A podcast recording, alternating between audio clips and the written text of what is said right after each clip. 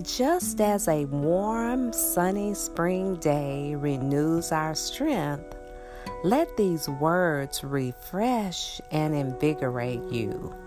Come and bask in the warmth of God's love. For one who gives so much to others. It's not the things that can be bought that are life's richest treasure. It's just the little heart gifts that money cannot measure. A cheerful smile, a friendly word, a sympathetic nod are priceless little treasures from the storehouse of our God.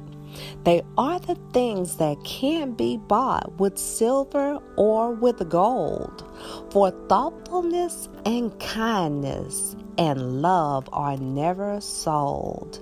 They are the priceless things in life for which no one can pay. And the giver finds rich recompense in giving them away. And who on earth gives more away and does more good for others than understanding, kind, and wise and selfless loving mothers?